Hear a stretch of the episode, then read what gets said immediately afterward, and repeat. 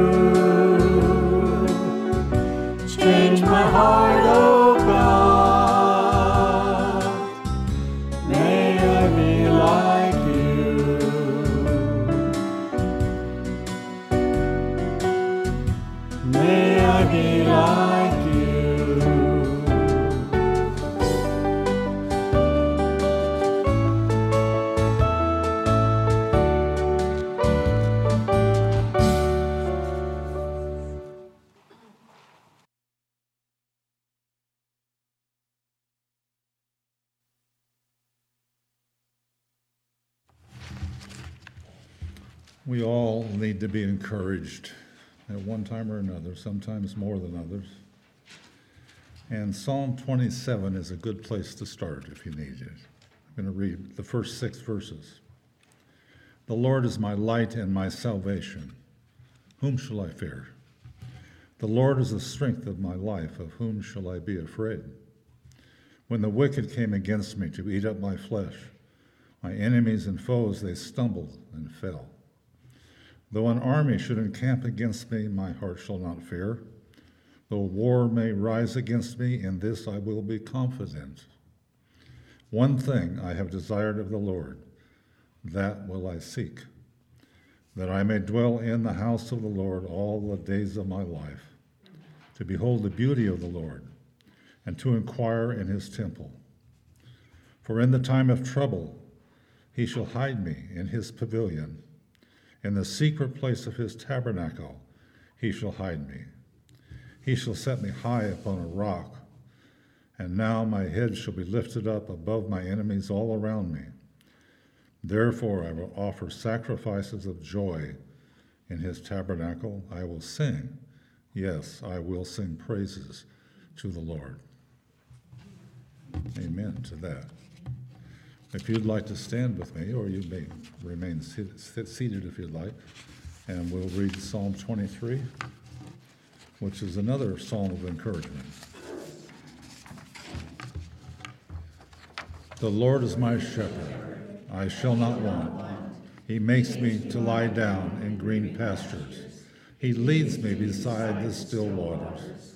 He restores my soul. He leads me in the paths of righteousness for his name's sake. Yea, though I walk through the valley of the shadow of death, I will fear no evil, for you are with me. Your rod and your staff, they comfort me. You prepare a table before me in the presence of my enemies.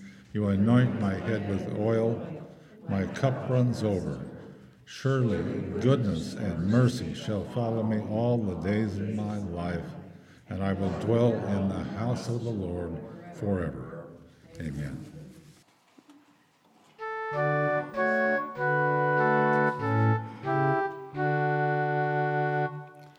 How sweet the sound Jesus sounds in a believer's ear.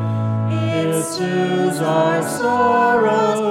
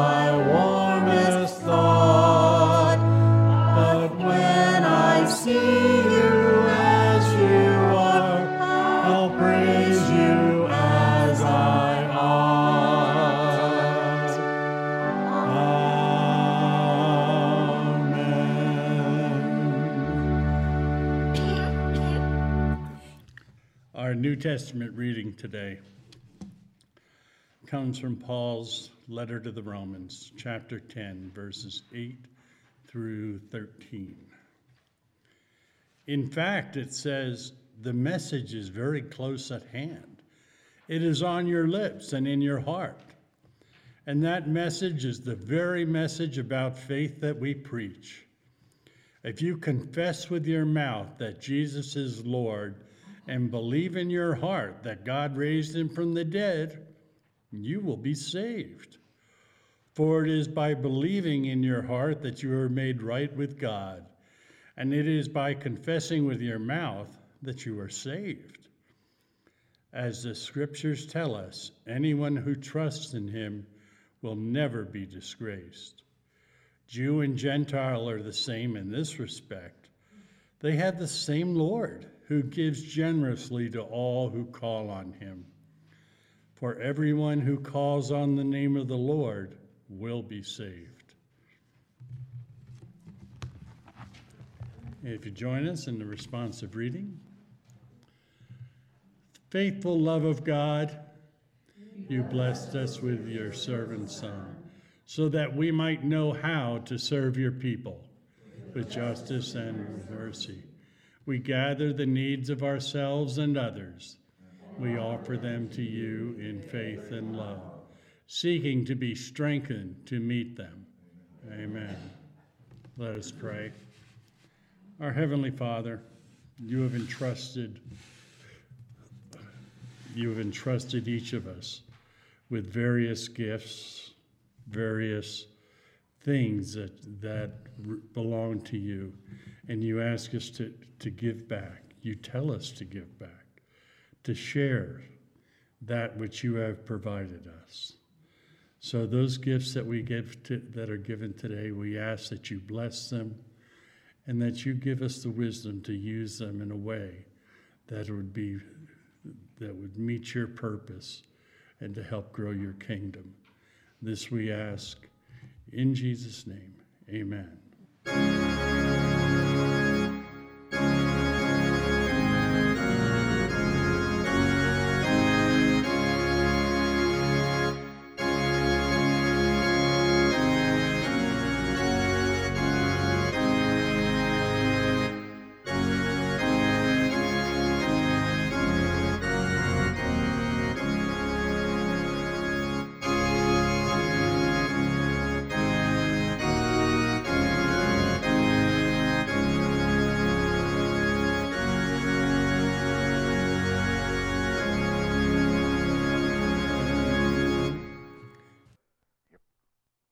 Uh, let's uh, open in a word of prayer today.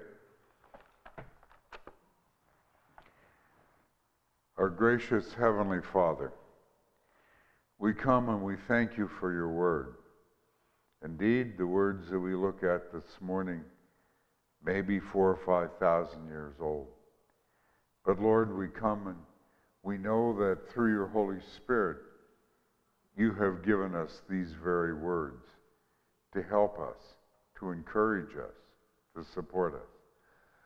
Lord, I would pray and ask this morning that you would help me to preach this as good as I can. And Lord, I would ask you for each person sitting in the, the congregation uh, that these words might be of help.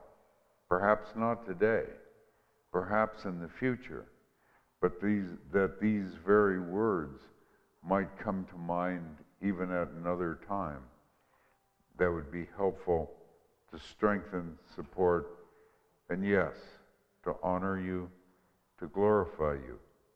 We come and pray all of these things in the name of our Lord Jesus Christ. Amen. Turn with me, if you would, to the book of Job. As I kind of mentioned there a little bit, it may be, some scholars think, the oldest book in the Bible. Perhaps at least the material there uh, may have been jotted down in some form uh, before even Moses wrote Genesis. So we come and look at these ancient words, words from a long time past. And we come and we look and we ask that uh, we seek that the Lord would bless us with these words. Let me uh, start out with a little story. It's a story of a man who was quite ill. He knew he didn't feel well, and he went to the doctor, and the doctor told him that his condition was indeed quite serious. He told him, he said, there's a possible surgery that could, could help, he said, It's very expensive. And he says to him, There's no guarantees. It still might not do it. The man elected to have the surgery. He went and had the surgery. And after, after the surgery, he went back for his post op visit. When he got back to the post op visit, the doctor said, I'm sorry to tell you, but it didn't work. You have six months to live. The man was taken back a bit, and he says, Doc, he says, I owe you so much from the surgery. It'd take me a year at least to, to pay you off. And the doc said, thought about it for a minute, says, okay, I'll give you a year.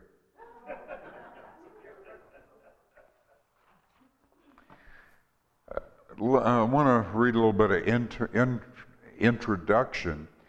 If you happen to have your bulletin with you, there's the introduction printed out in there, and on the other side has a little outline. I don't want to work you too hard, but I'd like to invite you to fill in that outline if that's something helpful for you. If you're not, if not, just listen. But as far as the intro, let me read this to you. You can read along with me. One of the unsettling things about the book of Job is it immediately becomes clear that God permits suffering. We generally don't like that too well. Our tendency when suffering comes our way is to cry out, Why me? But God has permitted suffering in our world, and we as believers are not exempt from it.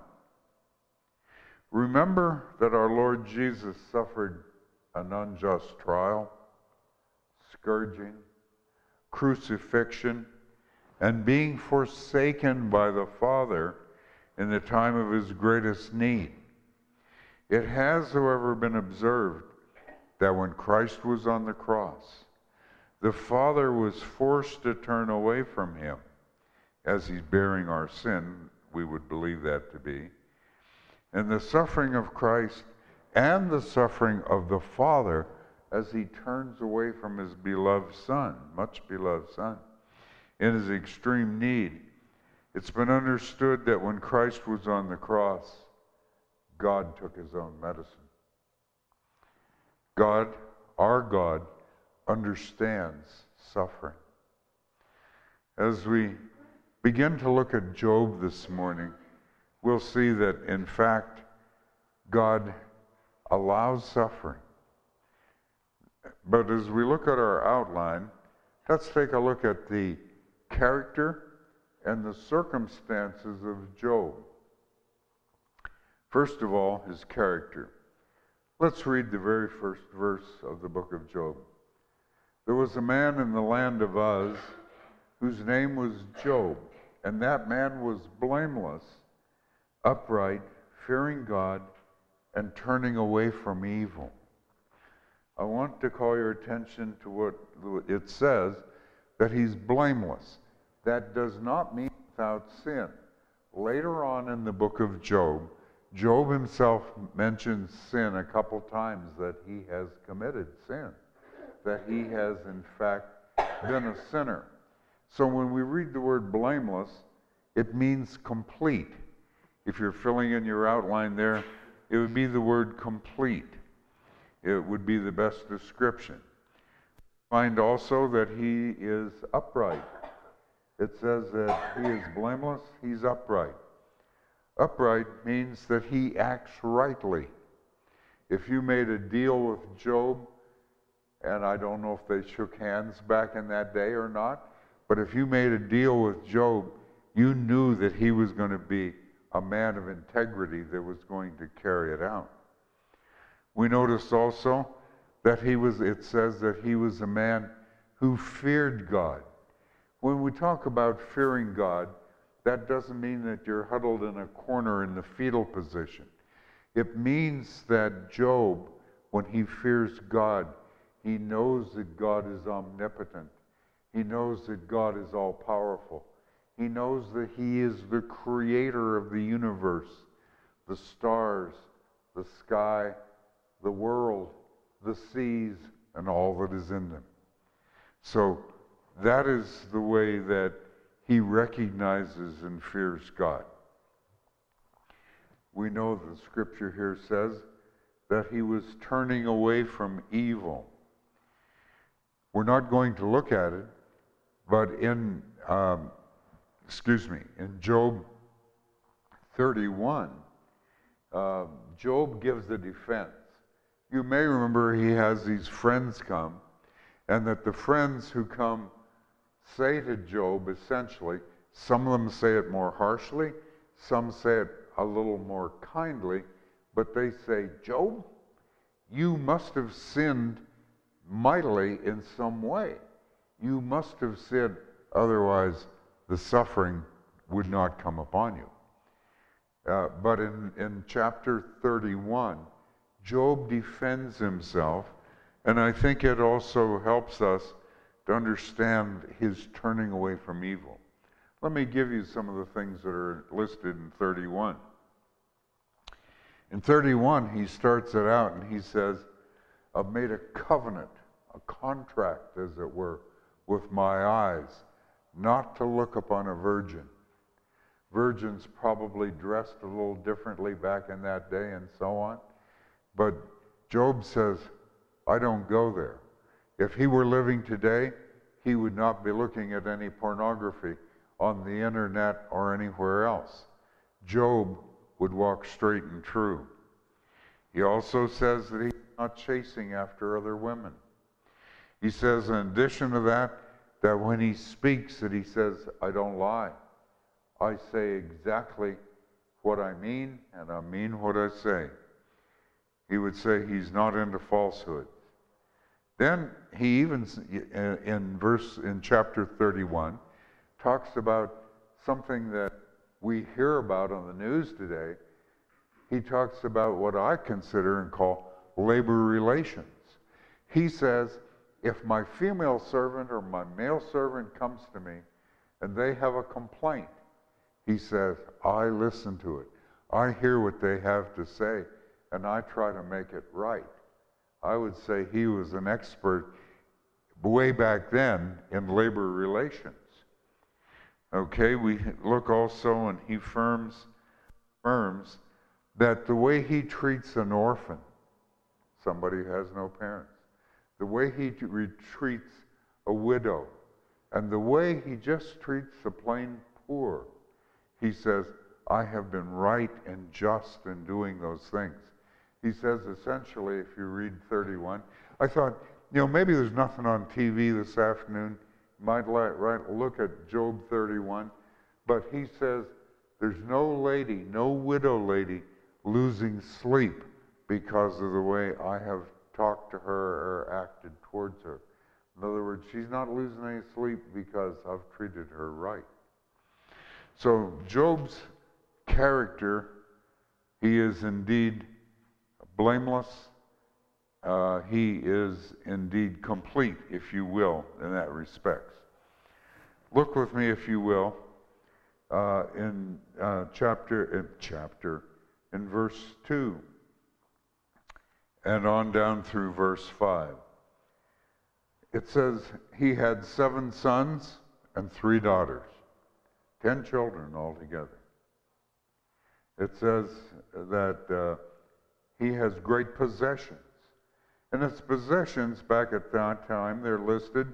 He had 7,000 sheep, 3,000 camels, 500 yoke of oxen, that would be a thousand oxen if you got a yoke, that's two. He had 500 female donkeys and very many servants. When you think of the number of servants, the people you would either need to employ or possibly servants that you owned, you think about that and you think he would need a lot to care for his wealth in this way. Also, we may look at our wealth and it may be that we have a bank account or stocks and bonds or whatever. That isn't the way wealth generally was handled, although we do see that he know, they know about gold and they have gold, some gold. But his main possessions, Job's main possessions, are in his stock. And that's why he is so wealthy and has so much. Uh, matter of fact, it says that he was a man that was the greatest of all the men in the East. If you were a young man, you'd probably want to come to Job and say, How did you do it? You'd want to say, How did you learn uh, how to handle all the economics to have all of these possessions? Anyway, we read that, that Job has everything you could think of that he, that he needs. We note in verse 4 his sons used to go hold a feast in the house of each one. They'd send and invite their three sisters. They would eat and drink with them, and so on. Uh, we notice in verse 5 the days of feasting were completed. Job would send, consecrate them. He would rise up in the morning and he would go ahead and give uh, a burnt offering. He's, and we told at the end there that he, he's worried that his, one of his children or some of his children might have turned away and not believed in God. Now, I believe we talk about the Holy Spirit inspiring these scriptures. I believe that to be true with all my heart. Uh, but I do believe that Job's theology might not be quite right here. Remember, I, I personally feel each one of us individually has to get right with God we individually have to come to God and, and believe in the Lord Jesus Christ and trust in Him. So I don't think you can make a sacrifice for somebody else. The children have to make their own decisions. But the Holy Spirit doesn't guarantee Job's theology. The Holy Spirit simply, when he moves whoever wrote the book of Job to write, he moves him to write the very words that, that occurred. He is accurate in that occurrence. Okay, if we look at his circumstances, we see that he is blessed, if you're filling in your outline. His circumstances are blessed. He has children. He has financial status. He has esteem. We notice that he is, in fact, devoted to God. And so Job has all of these characteristics in his life and also blessing. But now we come past that, we come to, as it were, the contender against Job. There's one individual, at least in the universe, that is absolutely against Job. Look at, with me, if you will, at verse 6. Now there was a day when the sons of God came to present themselves before the Lord. And Satan, and it's very clear, all through this passage, it doesn't just say Satan. In the Hebrew, which this was originally written in, it says the Satan, the accuser, or sometimes it's translated adversary. But the article is always in front and says the Satan. Is very clear. Anyway, Satan comes, we seems to say that the angels of God come and present themselves at a certain period in time before God. Satan happens to come along. Satan, the accuser, comes there as well. And God in verse 7 says to him, From where do you come? And Satan says, I come from walking around on the earth, roaming around, walking. I would say he's looking for trouble. Any place he can cause trouble, he's ready to do it. So the accuser is ready to do that. And we find that Yahweh, the Lord, says to him, uh, Have you considered Job? Have you looked at Job as being a, a man with integrity? Have you seen that he's a, an innocent man, a blameless man, upright, and so on? Look at verse 9. Satan responds and says, He answers, does Job fear God for nothing? He says, Have you not made a hedge about him and his house and all that he has on every side? Stop there for a second. How does Satan, how does the Satan know that? Because he's already tried to get to Job and he can't get through.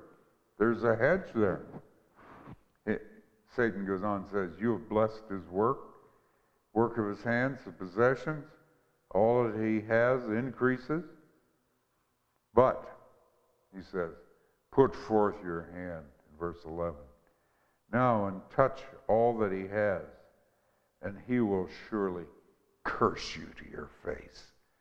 God, the only reason anybody worships you is because of all the good stuff they can get from you. That's the kind of God you are. And how does God respond to him? in verse 12, the Lord says to Satan, Behold, all that he has is in your power. Only don't touch his body. So Satan departed from the presence of the Lord.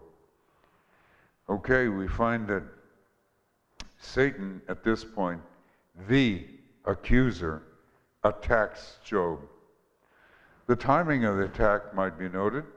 It was a day of celebration when the oldest, they were in the oldest brother's house. Look when they ordered verse 13. On that day, sons and daughters were eating, drinking wine in their eldest brother's house. And then a messenger comes to Job and says, The oxen were plowing. the donkeys feeding beside them. And the Sabaeans attacked. By the way, if any of you know, uh, listened to or read any of uh, R.C. Sproul's work, R.C. Sproul says, don't worry, those Sabaeans, they were cattle rustlers from the start. They were bad guys. But they couldn't get to Job before because the hedge is up.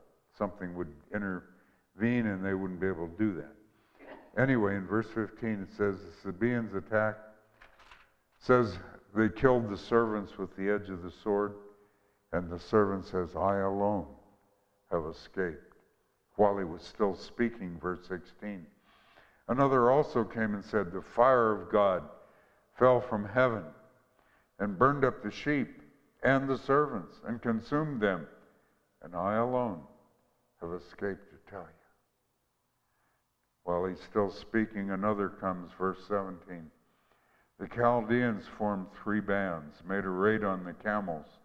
They took them.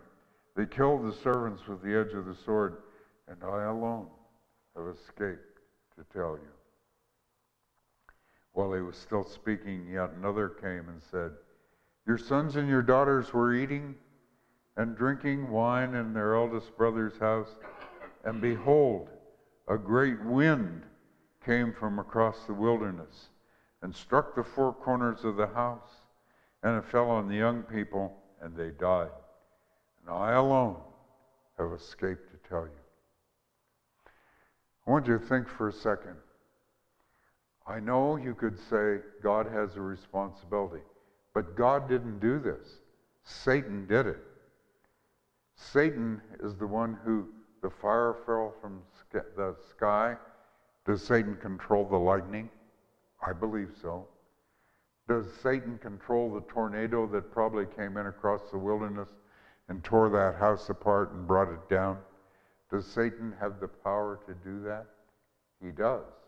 And sometimes when events happen in our world, we need to understand that it wasn't God who said, I'm going to level that, but he may have permitted in some cases Satan to go ahead and do this very thing. It's worth noting the targets of the attack. His wealth. His wealth is completely done, is completely wiped out. He, he doesn't, if your wealth was in your, excuse me, if your wealth was in your livestock and your livestock are eliminated, then you're worthless. Everything's gone. I think it's also noted, worth noting, the associates. I think undoubtedly the servants, the ones who were either in his employment or the servants that he owned, when you got to Job's house, you knew you'd fell into a good place because Job took care of you. Things were taken care of rightly. But the servants are suddenly gone. His associates, men he probably loved and trusted, many of them killed at this point in time. Then finally, not only wealth, not only his associates, but his family. He's lost 10 children. Some of you probably read occasionally Our Daily Bread. And if you do, you've probably seen in there David Branon, uh, he writes um, every so often, will write the devotional. David Branon had a beautiful young teenage daughter who was driving a car, and there was a terrible accident with a drunk driver, and she was killed. And he writes about that loss every so occasional uh, when he's doing the devotional. And you can see how bad he hurts, how much it hurts him.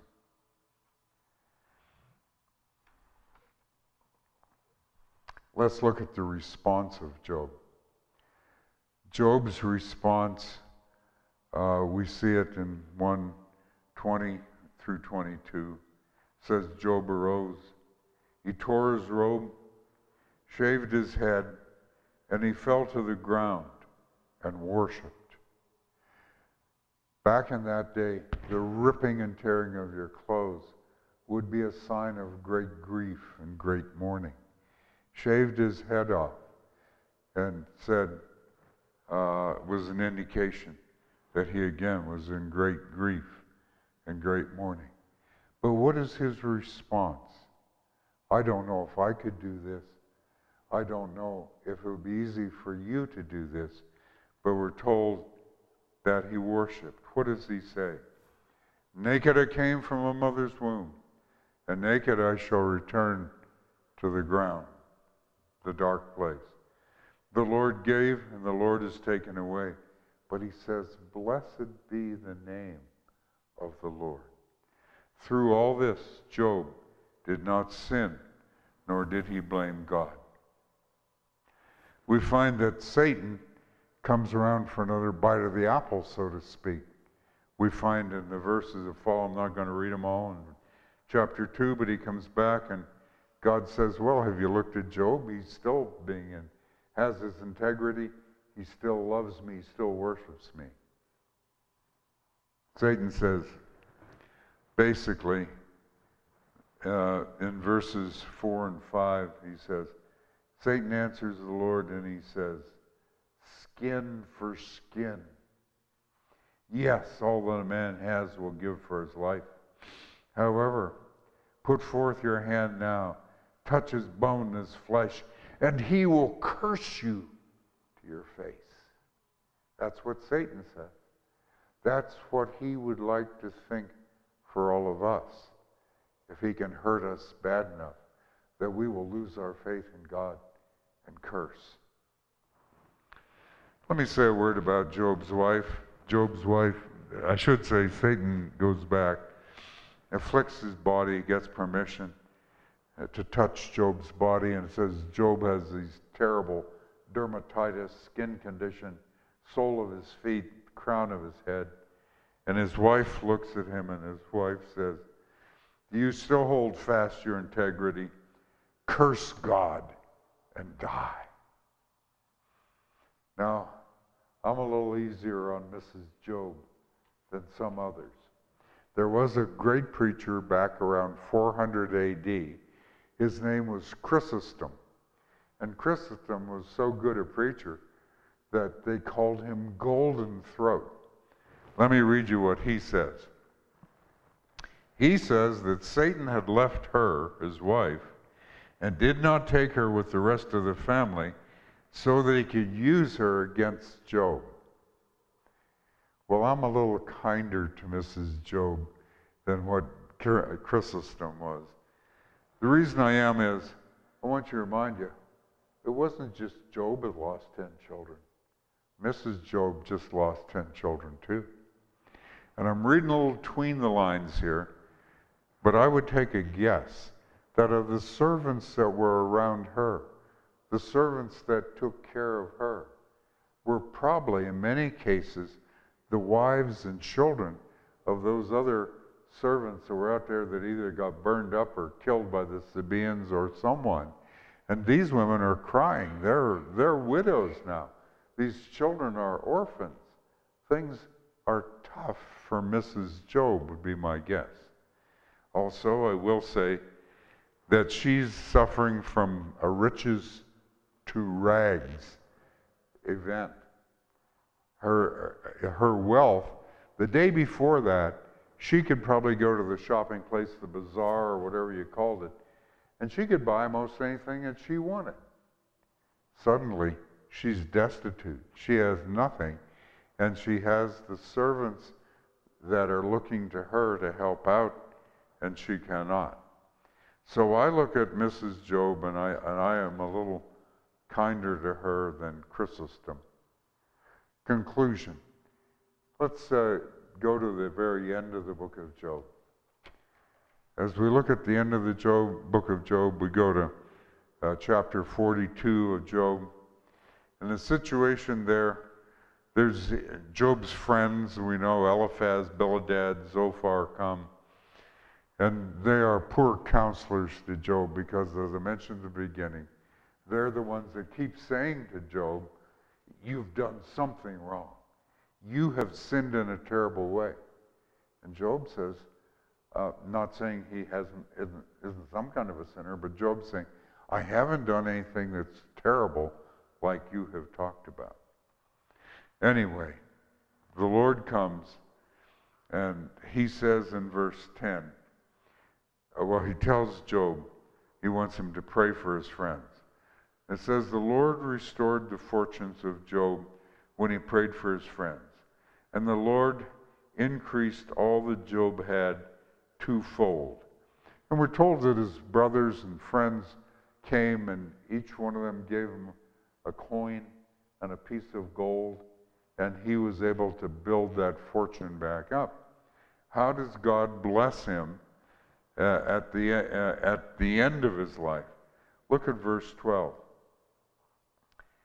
It says, Yahweh, the Lord, blessed the latter days of Job more than his beginning.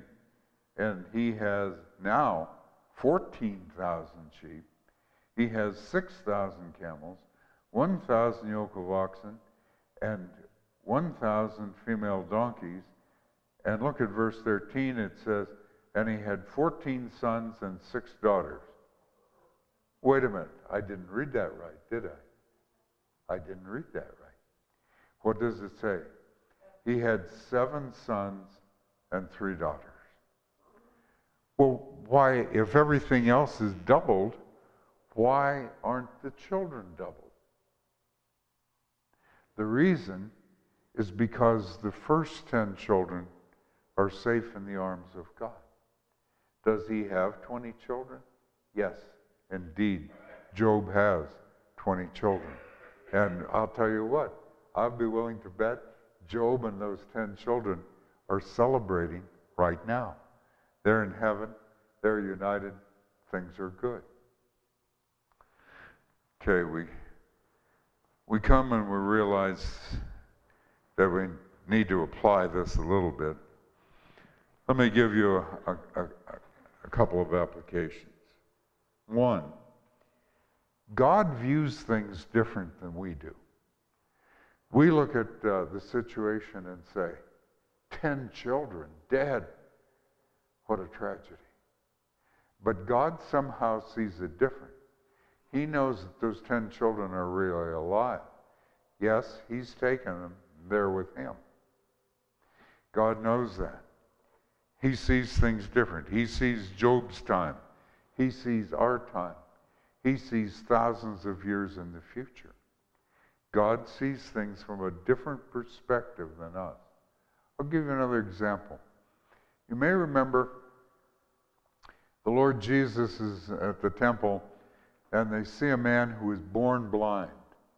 And from reading the account, you can tell this guy's not a teenager. I'm not sure how old he is 30, 35 years old. But you can tell when he interacts with the Pharisees and talks later on, he's not a young man. We look at it and say, yeah, be, well, we need to see what else what Jesus said. Jesus goes ahead and says, this, this man was born blind, not because he sinned, not because his parents sinned, but because this is the works, the work of God might be demonstrated and displayed in his life. We look at it and say, God allowed a man to be blind for 30 some years? We look at it, we don't see it the same way God does. God sees that this man is going to have his sight restored by the Lord Jesus, and he's going to have sight forever. Eternity is a long time 35 years, comparatively, very short time. God views things different than us. We look at things and we're smitten. God understands beyond where, where we are. Let's look at, uh, think of one other thing. We need to realize there's a verse in the Bible. It's Romans 8 28. Romans 8:28 says, All things work together for good to them that love God. You've got to read the verse careful. It's not saying all things that happen are good. Doctor come and, comes and talks to you and says, I have a report that's going to be very difficult. This, these results, lab results, are going to be very hard for you to take. Is that good? No. Somebody else has a, a, a substantial, we'll say, financial account. And you wake up some morning and you find out that has plummeted. And you don't have that money anymore. Your finances are wrecked. Is that good? Scripture does not say that's good. But if you read it carefully, it says God will take all those things and will work them together for good. To who? To those who love God. To those who love God. If you love God and you know Him and you're committed to Him, you can be absolutely assured that all things ultimately will work out for your good. There's no guarantees for the person who doesn't know God. The one who turns away from God and says, God, I don't like you very much. Sure don't like the things you wrote in that book, the Bible. Don't like that one bit. If you take that position, there's no guarantee. In fact, I can tell you things won't work out good. But if you love the Lord Jesus with your heart, things are ultimately going to be very good. Let's pray. Gracious Heavenly Father, you know about suffering because you yourself have suffered. And you allow us to suffer for reasons that we right now cannot see very clearly or we cannot see very well. But Lord, as we would trust in you, as we would rely upon you, as we would look and even cry out to you, Lord, we know you will answer. You have promised all things work together for good to them that love God. Amen. This really says it all. If you'd like to stand, join us. Calvary covers it all.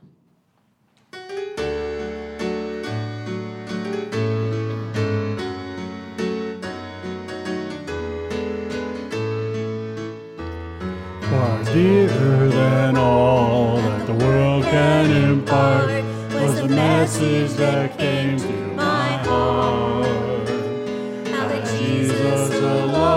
for my sin did atone,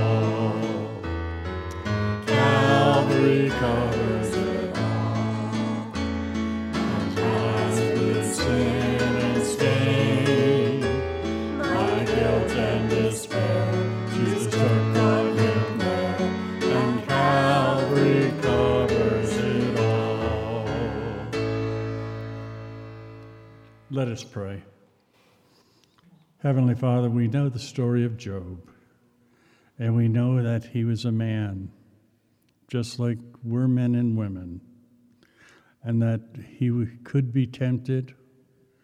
He could, he could go through all the same emotions that we could. Yet, even when everything was taken from him, he still came and praised you, Lord. We ask that we, none of us will probably ever have that kind of strength. But Lord, let us strive toward that.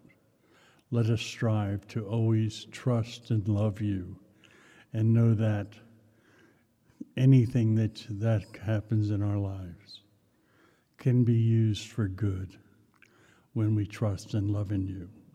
This we ask in your Son Jesus' name. Amen.